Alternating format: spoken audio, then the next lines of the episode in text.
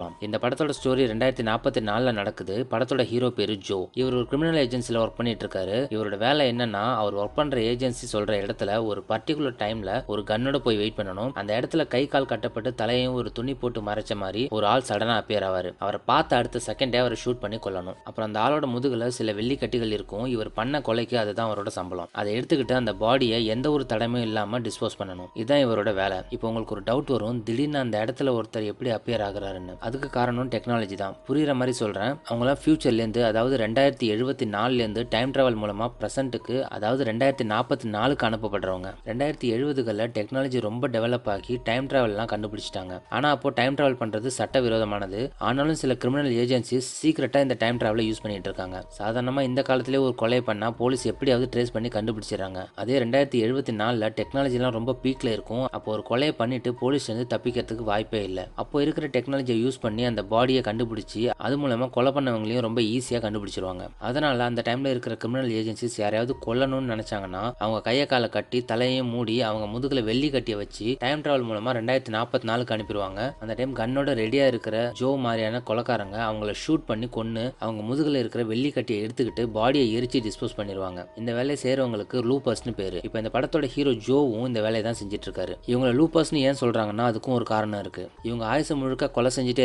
ஒன்றும் தேவையில்லை. இவங்களுக்குன்னு ஒரு ரிட்டையர்மெண்ட் ஸ்டேஜ் இருக்கு. இவங்க கொலை பண்ற ஏதாவது ஒரு ஆளோட முதுகுல வெள்ளி கட்டிகளுக்கு பதிலாக தங்க கட்டி இருந்துச்சுன்னா அதுதான் அவங்க செய்யற கடைசி கொலையா இருக்கும். அதோட அவங்க இந்த கிரிமினல் ஏஜென்சில இருந்து ரிட்டையர் ஆயிருவாங்க. எத்தனை நாள் அவங்களுக்கு கிடைச்ச வெள்ளி கட்டிகளை வச்சு அவங்க மிச்சம் இருக்கிற வாழ்க்கையை கழிக்கலாம். இருந்தாலும் அந்த கிரிமினல் ஏஜென்சியை சேர்ந்தவங்க அவங்கள அப்படியே சும்மா விட மாட்டாங்க. இந்த லூப்பஸ் இவங்களுக்காக கொலைகள் செஞ்சதுக்கு எந்த ஆதாரமும் இருக்கக்கூடாதுன்னு சரியா முப்பது வருஷம் கழிச்சு அதாவது ரெண்டாயிரத்தி எழுபத்தி நாலுல இதே லூப்பரை கண்டுபிடிச்சு அவங்க முதுகுல தங்க கட்டியை வச்சு அவங்களோட பாஸ்ட்டுக்கு அனுப்புவாங்க. அங்க பாஸ்ட்டை சேர்ந்த அதே ஆளு கன்னோட வெயிட் பண்ணிட்டு இருப்பாரு இவரை பார்த்த உடனே சுட்டு கொன்னுடுவாரு. அதாவது ஒரு லூப்பரை அந்த லூப்பர் கையாலே சாகடிப்பாங்க. அதை தான் க்ளோசிங் த லூப்னு சொல்லுவாங்க. சுருக்கமா சொல்லணும்னா ஒரு லூப்பர் ஃபியூச்சர்ல இருந்து வரவங்கள கொலை செஞ்சுக்கிட்டே இருப்பாரு. யாரோட முதுகுல தங்க கட்டி இருக்கோ அப்ப அவரே அவரோட எதிர்கால லூப்பரை கொன்னு இருக்காருன்னு அர்த்தம். இது ஒரு லூப் மாதிரி நடந்துகிட்டே இருக்கும். ஜோ கூட நிறைய பேர் லூப்பரா ஒர்க் பண்ணிட்டு இருக்காங்க நாட்கள் போயிட்டே இருக்கு. ஜோவும் நிறைய பேரை கொலை செஞ்சு வெள்ளிக்கட்டுகளை சேர்த்துக்கிட்டே வராரு. அதே சமயத்துல அவரோட வேலை செய்யறவங்களுக்கு ஒரு ஒருத்தருக்கா லூப் க்ளோஸ் ஆயிட்டே வருது. தனக்கும் இதே மாதிரி ஒரு ஒரு நாள் நடக்கும். நம்மளோட எதிர்கால ஜோவை நாமளும் ஒரு நாள் கொலை செஞ்சு நம்ம ஒரு நாள் க்ளோஸ் ஆகும்னு எதிர்பார்த்துட்டு இருக்காரு ஒரு நாள் நைட்டு ஜோவோட வீட்டுக்கு அவர் கூட ஒர்க் பண்ற அவரோட ஃப்ரெண்டு சேத் வராரு. அவர் ரொம்ப பதட்டமா இருக்கிறாரு. ஜோ நான் ஒரு தப்பு பண்ணிட்டேன். இதனால எனக்கு என்ன ஆக போகுதுன்னே தெரியல. நீ தான் என்னை எப்படியாவது காப்பாற்றணும்னு சொல்றாரு. முதல்ல என்ன நடந்ததுன்னு ஜோ கேட்கிறாரு ஜோவோட ஃப்ரெண்டு சேத்தும் விஷயத்த சொல்றாரு. ஆக்சுவலா என்ன நடந்ததுன்னா சேத் வழக்கம் போல அன்னைக்கு அவரோட அசைன்மெண்ட்டை முடிக்கிறதுக்காக வெயிட் பண்ணிட்டு இருப்பாரு அப்ப இவர் கொலை செய்ய வேண்டிய ஆள் அங்க அப்பியர் ஆகிறாரு. அப்பியர் ஆனவர் ஒரு பாட்டை பாடிட்டு இருக்காரு அந்த பாட்டை கேட்கிற சேத் அவரை கொல்லாம ஒரு செகண்ட் ஷாக் ஆகி நிக்கிறாரு.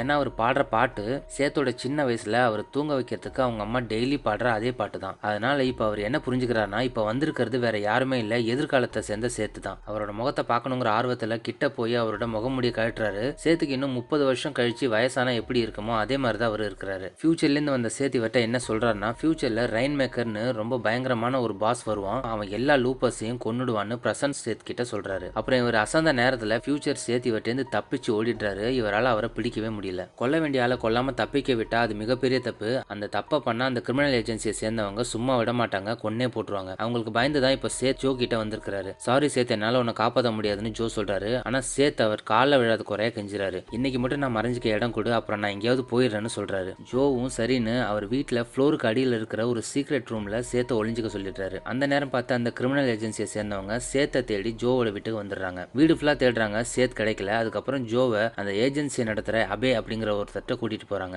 இந்த அபேங்கிறவர் எதிர்காலத்தை சேர்ந்தவர் இந்த லூப்பர் ஏஜென்சியை இந்த டைமில் மேனேஜ் பண்ணுறதுக்காக இவரை இங்கே அனுப்பி வச்சிருக்கிறாங்க. அவர் ஜோட்டை என்ன சொல்கிறான்னா எனக்கு ஒரு விஷயம் கன்ஃபார்மாக தெரியும் ஜோ.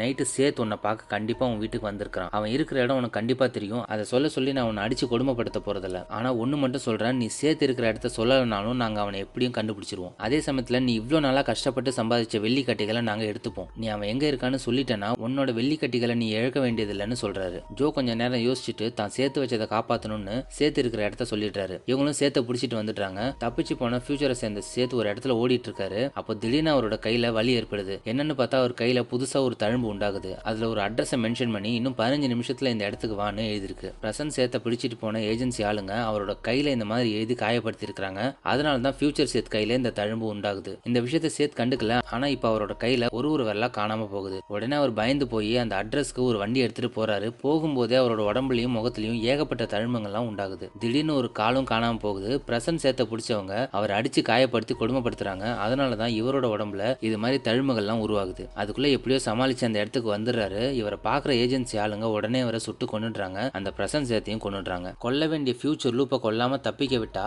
அந்த ஏஜென்சி ஆளுங்க ரெண்டு பேரையும் கண்டுபிடிச்சு இதே மாதிரி தான் கொள்வானுங்க வெள்ளி கட்டுகளுக்காக ஃப்ரெண்டையை இப்படி காட்டி கொடுத்து சாக வச்சிட்டோமேன்னு ஜோ ரொம்ப கவலைப்படுறாரு. இப்படியே கொஞ்ச நாள் போகுது. ஜோ ஒரு நாள் வழக்கம் போல அவரோட அசைன்மெண்ட்டை முடிக்கிறதுக்காக ஒரு இடத்துல வெயிட் பண்ணிட்டு இருக்காரு அப்போ இவர் கொல்ல வேண்டிய ஆளு ஃபியூச்சர்லேருந்து அங்கே வராரு. வழக்கத்துக்கு மாறா கையை கட்டாம தலையையும் துணி போட்டு மறைக்காம இருக்கிறாரு. அதை பார்த்த ஜோ கொஞ்ச நேரம் குழம்பி போறாரு. அவர் முகத்தை நல்லா பார்த்ததுக்கு அப்புறம் தான் ஜோவுக்கு இப்போ வந்திருக்கிறது ஃபியூச்சர் ஜோன்னு தெரியுது. சரி இருந்தாலும் பரவாயில்லன்னு அவர் ஷூட் பண்றாரு. அதுக்குள்ள ஃபியூச்சர் ஜோ திரும்பிடுறாரு. அதனால அவரோட முதுகுல இருந்த தங்க கட்டி மேல பட்டுருது. ஜோ கண்ணை மறுபடியும் லோட் பண்றதுக்குள்ள ஃபியூச்சர் ஜோ அவரை அடிச்சு போட்டுட்டு அங்கேருந்து தப்பிச்சு போயிடுறாரு. கொஞ்ச நேரத்துக்கு அப்புறம் பிரசன் ஜோ கண்ணு முடிச்சு பாக்குறாரு. ஃபியூச்சர் ஜோ தப்பிச்சிட்டாருன்னு தெரிஞ்சுக்கிறாரு. இப்போ அவரோட வீட்டுக்கு போனா இந்த விஷயம் தெரிஞ்ச அந்த ஏஜென்சி ஆளுங்க ஜோவை தேடி அங்க வந்திருக்காங்க அவங்கள்ட்ட இருந்து தப்பிச்சு ஜோ ஓடுறாரு. இது ஒரு தனி டைம் லைன் ஆகுது ஃபியூச்சர்ல இருந்து அனுப்பப்படுறவங்க கையை கட்டி தலையை மூடி தான் அனுப்புவாங்க. ஆனா ஃபியூச்சர் ஜோ மட்டும் கையை கட்டப்படாம வந்திருக்கிறாரு. அது மட்டும் எப்படி? இவர் உண்மையாவே கிரிமினல் ஏஜென்சியை சேர்ந்தவங்க தான் அனுப்பியிருக்காங்களா? இல்ல இவர் தானா வந்திருக்கிறாருன்னு நமக்கு ஒரு சந்தேகம் ஏற்படுது. ஸோ அது எப்படிங்கிறத அடுத்ததான் நமக்கு சொல்றாங்க. இப்போ வேற ஒரு டைம் லைன்ல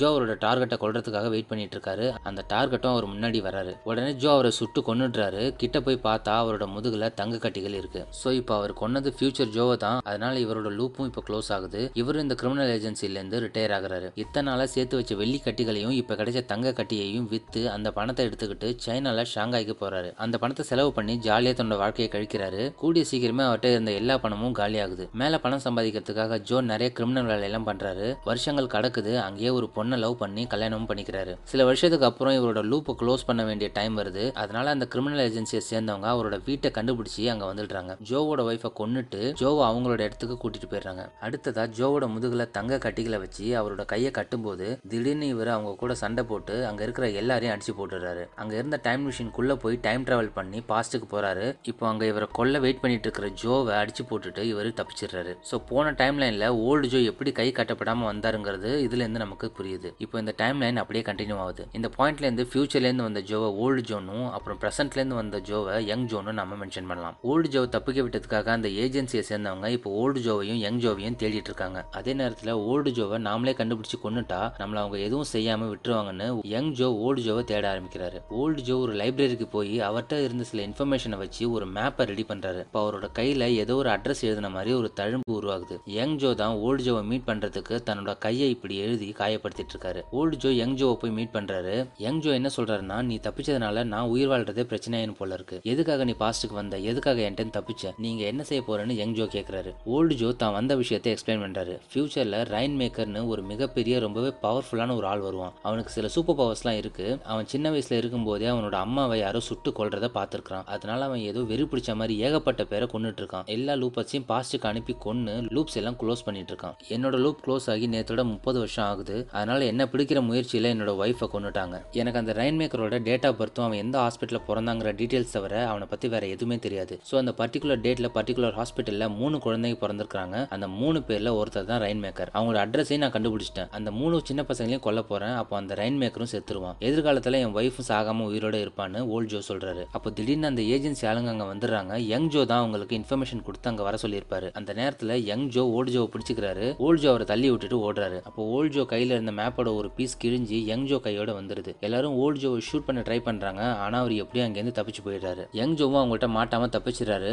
இப்போ யங் ஜோ கையில இருந்த அந்த ஒரு பார்ட் மேப்ல ஏதோ ஒரு இடம் மார்க் பண்ணப்பட்டிருக்கு. அந்த இடத்த தேடி யங் ஜோ போறாரு. அங்க ஒரு ஃபார்ம் ஹவுஸ் இருக்கு. அங்க சாரான ஒரு லேடியும் அவர் கூட சித்னு ஒரு சின்ன பையனும் இருக்கிறாங்க. ஜோ அந்த வயல்ல இவங்க வீட்டை பார்த்துக்கிட்டே நிக்கிறத பாக்குற சாரா ஒரு கன்னை எடுத்துட்டு வராங்க. ஜோ அந்த வயல்ல போய் ஒழிஞ்சுக்கிறாரு சாரா வயல் கிட்ட வந்து நின்னு இங்க பாரு இது வரைக்கும் நான் மூணு பேரை சுட்டு கொண்டு இருக்கிறேன் மரியாதையா இங்க இருந்து போயிடு. உன்னை இங்க மறுபடியும் பார்த்தேன்னா உன்னை சுட்டு கொண்டு இங்கேயே புதைச்சிருவான்னு மிரட்டிட்டு போயிடுறாங்க. யங் ஜோவும் அந்த வயலை விட்டு வெளியே வராம உள்ளேயே உட்காந்துருக்கிறாரு ஓல்ட் ஜோ மூணு பசங்களையும் கொல்ல போறதா சொன்னாரு. இங்க இருக்கிற பையனை கொல்றதுக்கு கண்டிப்பா இங்கேயும் வருவாரு. அப்படி வரும்போது அவரை பிடிச்சிடலான்னு யங் ஜோ அங்கேயே வெயிட் பண்ணிட்டு இருக்காரு நைட் ஆகுது. சாரா வெளியே லைட்ஸ்லாம் ஆஃப் பண்ண போறாங்க. அப்போ இருட்டுல இருந்து யாரோ வர மாதிரி இருக்கு. ஏய் யார் அது? அங்கே இல்லை பக்கத்துல வராதுன்னு சாரா சொல்றாங்க. உடனே யங் ஜோ ஓல்ட் ஜோ தான் வந்துட்டான்னு நினைச்சுக்கிட்டு சாராவை காப்பாத்த கன்னோட ஓடி வராரு. கடைசியில பார்த்தா வந்தது யாரோ ஒரு பைத்தியக்காரன். ஜோவை பார்த்த உடனே அவன் ஓடிட்டான். சாராவை காப்பாத்த வந்தனால ஜோவை நல்லவன் நினைச்சு அவரை வீட்டில் ஸ்டே பண்ண அலோவ் பண்றாங்க. ஜோவுக்கு கொஞ்சம் உடம்பு சரியில்லாம போகுது. அதுக்கு அவங்க ட்ரீட்மெண்ட் கொடுக்குறாங்க. உனக்கு சரியாகிற வரைக்கும் நீ இங்கேயே தங்கிக்கணும்னு சொல்றாங்க. இந்த மேப்ல மார்க் பண்ணிருக்கிறது உங்களோட வீடு தானேன்னு ஜோ கேட்கறாரு ஆமா என்னோட வீடு இருக்கான்னு சொல்கிறாங்க அந்த மேப்பில் ஒரு கோட் நம்பர் எழுதியிருக்கு.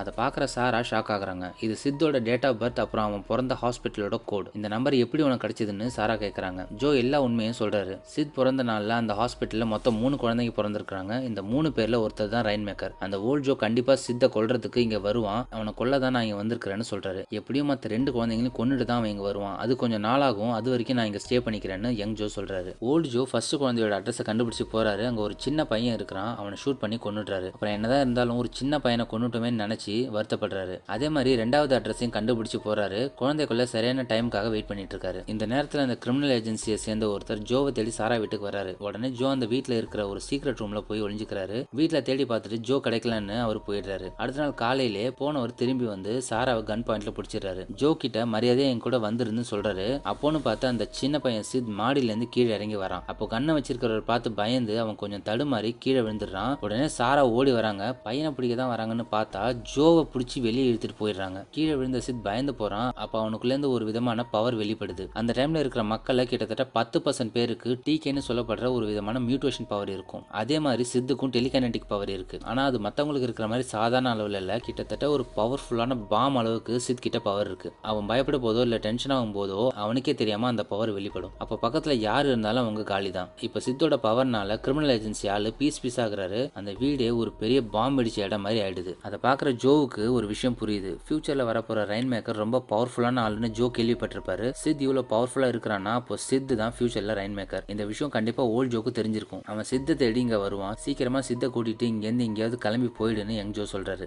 சாராவும் சித்தும் ஒரு கார்ல கிளம்புறாங்க. அதே நேரத்தில் ஓல்ட் ஜோ அந்த ரெண்டாவது குழந்தைய கொள்றதுக்காக அந்த வீட்டுக்குள்ள போறாரு. அப்ப அங்க ஏற்கனவே ஒளிஞ்சிருந்த ஒரு கிரிமினல் ஏஜென்சியை சேர்ந்த ஆளு ஓல்ட் ஜோவை எலக்ட்ரிக் டேசர் யூஸ் பண்ணி பிடிச்சிடுறாரு. அவர் கையை கட்டி அவங்க இடத்த கூட்டிட்டு போறாரு. அங்க அவங்க பேசுறத வச்சு யங் ஜோ எங்க இருக்கிறான்னு ஓல்ட் ஜோ தெரிஞ்சுக்கிறாரு. அவங்க அசந்த நேரத்துல அவங்கள அட்டாக் பண்ண ஆரம்பிக்கிறாரு. அந்த ஏஜென்சியோட பாஸையும் சேர்த்து எல்லாரையும் சுட்டு கொண்டுடுறாரு அப்புறம் அந்த சித் இருக்கிற அட்ரஸ்க்கு ஒரு கார்ல வராரு யங் ஜோ அவரை வழியிலேயே தடுத்துறாரு ஆனா அவரை ஏமாத்திட்டு ஓல்ட் ஜோ வயல்ல இறங்கி ஓட ஆரம்பிக்கிறாரு. யங் ஜோவும் அவரை ஃபாலோ பண்ணி போறாரு. ஓல்ட் ஜோ சாராவும் சித்தும் போற காரை தடுத்து சித்த கொல்ல ட்ரை பண்றாரு. ஆனா அவங்க அவர்கிட்ட தப்பிக்கிறதுக்கு வயல்ல இறங்கி ஓடுறாங்க. ஓல்ட் ஜோ அவங்க பின்னாடியே வந்து சித்த ஷூட் பண்ண ட்ரை பண்றாரு. சித் ரொம்ப தூரமா ஓடிட்டு இருக்கான். அவனை துரத்தி பிடிக்க முடியாது. அவனை ஷூட் பண்ணி தான் ஆகணும். ஆனா சாராத்துக்கு வழி விடாம சித்த மறைச்சு நடுவில் நிக்கிறாங்க. இப்போ ஓல்ட் ஜோவுக்கு வேற வழியே இல்லை. முதல்ல சாராவை சுட்டு கொல்லணும்னு முடிவெடுத்து சாராவுக்கு குறி வைக்கிறாரு. பின்னாடியே ஃபாலோ பண்ணிட்டு வந்த யங் ஜோ இதை பாக்குறாரு. இப்போ யங் ஜோ எதிர்காலத்தில் என்ன நடக்க போகுதுன்னு புரிஞ்சுக்கிறாரு. ரைன் மேக்கர் சின்ன வயசாக இருக்கும்போதே அவங்க அம்மாவை யாரோ சுட்டு கொண்டதை அவன் பார்த்துருக்கான்னு ஓல்ட் ஜோவே சொல்லியிருப்பாரு. ரைன் மேக்கரோட அம்மாவை சுட்டு கொண்டது வேற யாருமே இல்லை ஓல்ட் ஜோ தான்.